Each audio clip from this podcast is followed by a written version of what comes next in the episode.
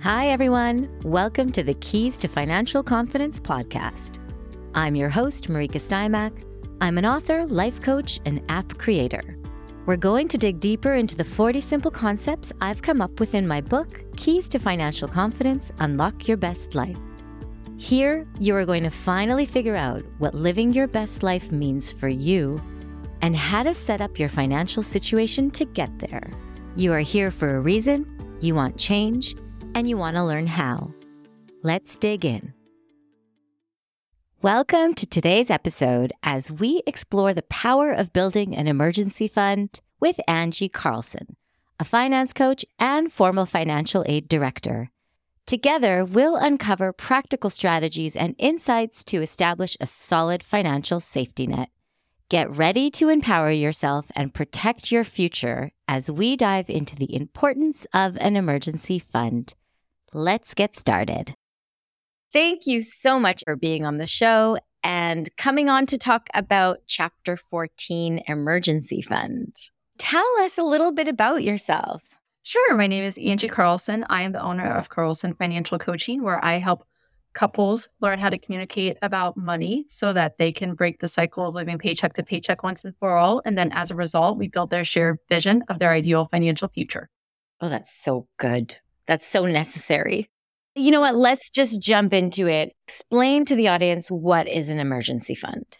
An emergency fund is money that is put aside to pay for things that are unexpected, urgent, and necessary. Unexpected, urgent, and necessary. What would some examples be? So examples would be of what's unexpected, urgent, and necessary is you are living in the north in wintertime and your heat goes out. You are in an unexpected car accident, your car is totaled, and now you need to get a vehicle. Your child breaks their arm playing the sport. Those are all things that meet those definitions. What is not unexpected, urgent, and necessary is the latest sale at your favorite store, vacation, things that you can really be like, mm, if it doesn't meet those questions, it's not really what you should use your emergency fund for. How much do you think people should have in their emergency funds? I think about three to six months of expenses. Right now, I personally have about five months of expenses, and we're looking to bump ours up to six. That's a lot. Like for me personally, that's a lot of money that I'm just going to have sitting there to cover three to five months of expenses. And I know a lot of people listening are going to say the same thing, but that's what you're recommending, three to six months. That's what I'm recommending because there's peace of mind when something happens, like a job loss, a major medical event, someone passes away across the country. When those things hit, you're not thinking, do we go? Do we not go? Do I have to work? You're just thinking, we're going to go and be fine and figure it out because we've got the financial part there. So it removes an element of stress in situations that already have plenty of stress. So then that leads to my next question. So why is it so important to have an emergency fund? Yeah, it's important because we don't know what circumstances life is going to put in our way. Like we have plans for tomorrow. They may not go to plan. Even our best laid plans may not happen. So we have to be prepared for life for things to happen. That's part of what makes it exciting. And part of that is being prepared financially for things that we may not want to pay for, that we really do need to pay for. Yeah, we really do not want to pay for these things, right? I know. I always hate touching my emergency fund. It's like, wow. Yeah. What happens if you touch it? What happens if you touch it is that you need to replace it right away. And can I share a story from my life of how my husband and I did that? Yeah, of course. Totally.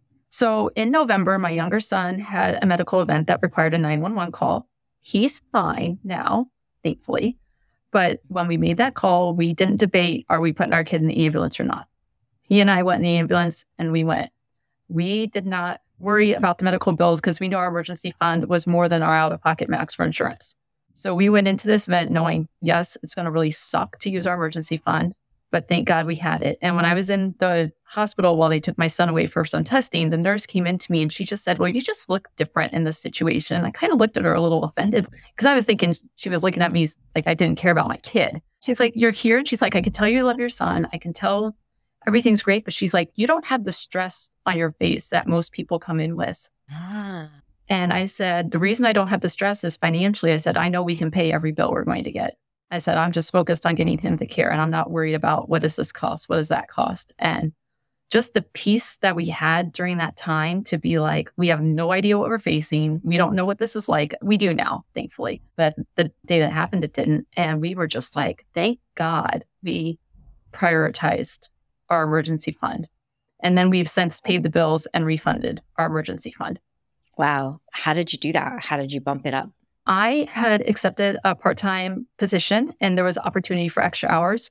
So I went in and did what we needed to do. And then anything that we had that came in that was unexpected or not planned for, it literally everything went into our emergency fund to rebuild it.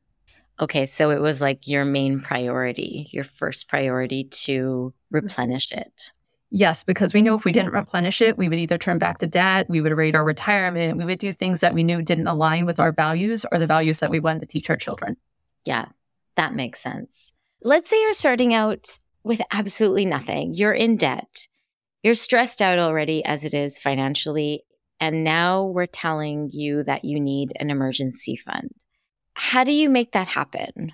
So we started with a smaller emergency fund of one thousand dollars while we paid off our debt, because we knew between the one thousand dollars plus the extra money we were throwing at our debt every month, that if something came up that was around the two thousand dollars, two thousand five hundred dollars ballpark, we could, you know, not pay extra on the debt and pull our emergency fund and be okay. Mm-hmm. And then we knew that was a short period of time. And then after we got our debt paid off, everything that we could throw at the debt, we did. But because of what we went through to build our emergency fund the first time, we had to restart our emergency fund eleven times. I mean, we had about every major thing happen while we were trying to build our emergency fund. It was like everything was coming out to be like, do you seriously want this fund done? Do you really think you can do this? And honestly, by time Ada and I and my husband are like, maybe we're just not meant to have one.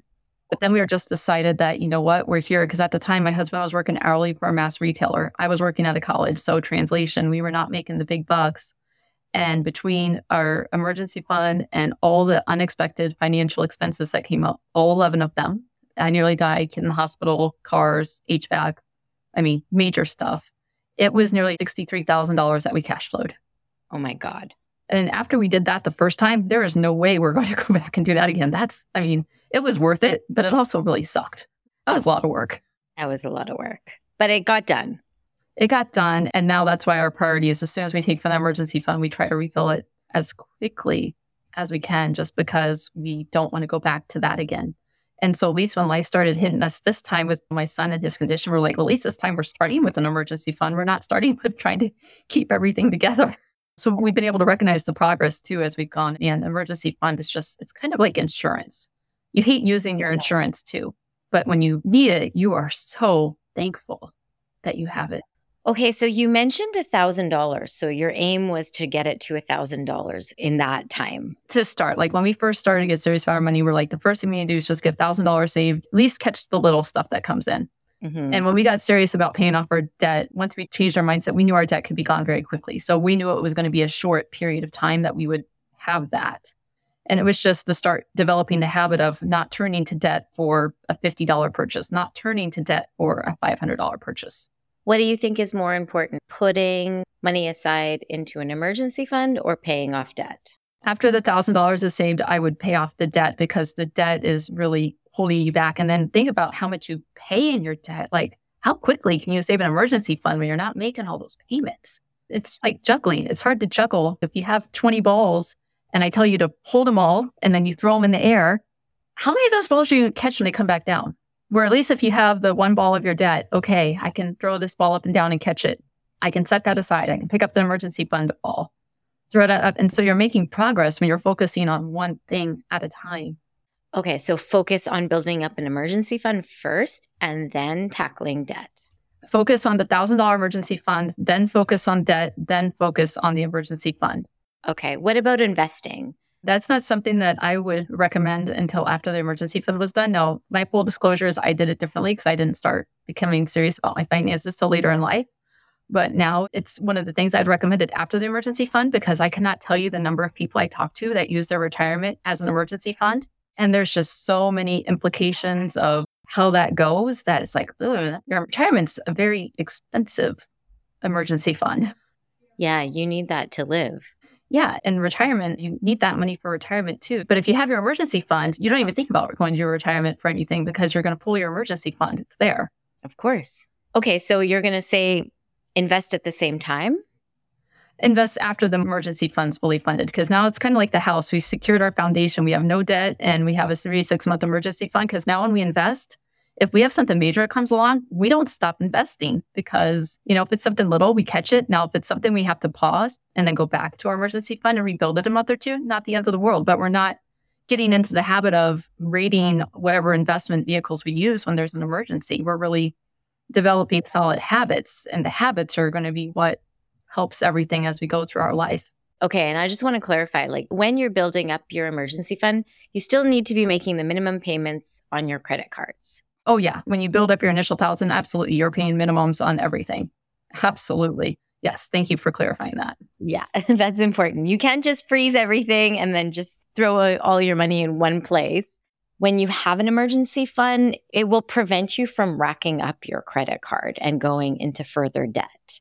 And I know some people have that anxiety, or not that anxiety, but they sort of, they would prefer to have that one thousand dollars on their credit card. And then in their minds, they think, well, if an emergency happens, I have my line of credit or I have my credit card.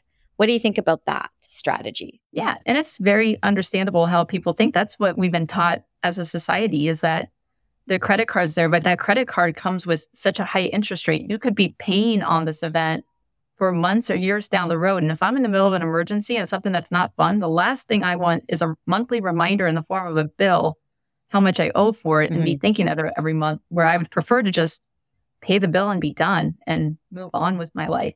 I totally understand why people would have a credit card for emergencies and have that give it a sense of security. But I would really just invite people to just think about it differently. Like, how different would it be to just have it in cash and just pay it?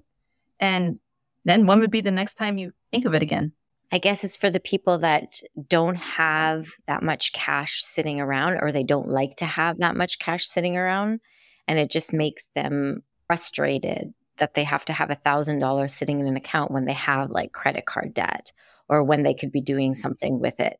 And that's a big thing about personal finance, is it's personal. There is always a reason that it says personal. Yes, of course. So then, yeah, you go in and see what you feel comfortable with.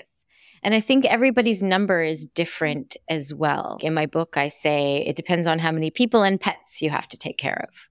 And that's why I always say expenses, because people might have different mortgage payments or different rent. I mean, if you're in San Francisco versus rural Wyoming, your emergency funds are going to look very different. Okay, well, where do you recommend people keep their emergency funds? I keep mine in a high yield savings account. I know some people keep theirs in a high yield money market account. I do not recommend investing the emergency fund, because it's something, if the emergency happens, you want to get to it quickly.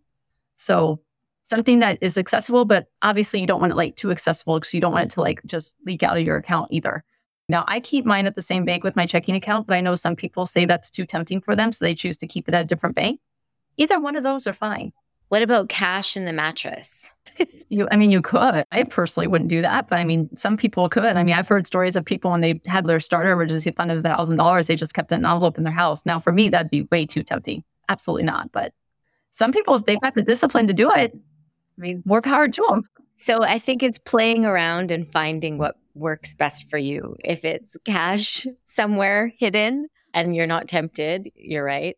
Or if it needs to be sort of like completely away from your everyday banking account so you don't dip into it. So you just kind of have to analyze where it's going to work for you. And now, do you recommend putting any additional funds in that account, or should that just solely be your emergency fund account? Can you combine it with something else? Some people will combine it with what I like to call sinking funds. So like they're saving up for a car repair, they might have their medical deductible saved. So if they have some type of accounting to determine what's the emergency fund and what isn't, I mean, I personally don't have a problem with that, because at that point, if you've got that much cash and you're like disciplined not to touch it, you're more than likely at the discipline to know what you're using it for and what the intentions of it are. Mm-hmm. But I know some people will choose to have everything they're saving for as a different savings account too. And there's no right or wrong with that. I mean, the point is to have the money saved and you know where it is and you know how to get to it. And part of that's just the personal finance, where you're finding out what works really well for you and your spouse if married. Okay, what's something that you would recommend right now for somebody wanting to start off an emergency fund, what would you say to them? So if they're looking to start off an emergency fund, I would say go for it. And if you start small, it's okay to start small. And five dollars may not seem like a lot, but five dollars a week for a year, you would have the one thousand dollars saved. Now think about where five dollars a week goes. What's the higher priority to you? And that's something that only you can decide. If you want to make it a priority, you can make it happen. It's just thinking about being more mindful of where your money is going and what's going to secure you to become financially confident. Um, the only thing I'd want to add is we never realized how much peace we would have in our life with an emergency fund until we had one. So it's really hard to explain the emotion of having one when you've never had one before. And that can be such a hurdle for a lot of people to go through. I mean, because for some people, they've never had one thousand dollars ever saved for emergencies. So even just for some of them, just getting that first one thousand dollars is, okay, am I really committed to changing my financial habits? Am I really committed to getting this emergency fund? Am I really committed to just taking as many times as it takes? And so, I mean, there's a lot of practical things we can do to save money for the emergency fund, but there's also a lot of mindset work that needs to go around it too, because once you save it, you don't want to self-sabotage by using it for something that isn't considered an emergency. Well, thank you, Angie. Thanks for coming on the show. And where can people find you? Yes, um, they can find me on Facebook and Instagram. It's at Finance Coach A C. And then the website is carlson financial coaching dot com. Thanks forward slash homepage. So that'd be where you can find me online. Great. And we'll have that all posted in the show notes below. Thanks so much for coming on. Yes, thank you so much. Thank you for joining us in this insightful episode on the power of building an emergency fund. Remember, by establishing a financial safety net, you're taking a crucial step towards securing your financial well-being and peace of mind. Tune in to the next episode and discover what a spending fast can do for you. Be sure to subscribe to the Keys to Financial Confidence podcast and share this episode with a friend. Your support and feedback are greatly appreciated. And don't forget to leave a review on your favorite podcast platform. Now go out there and start building that emergency fund.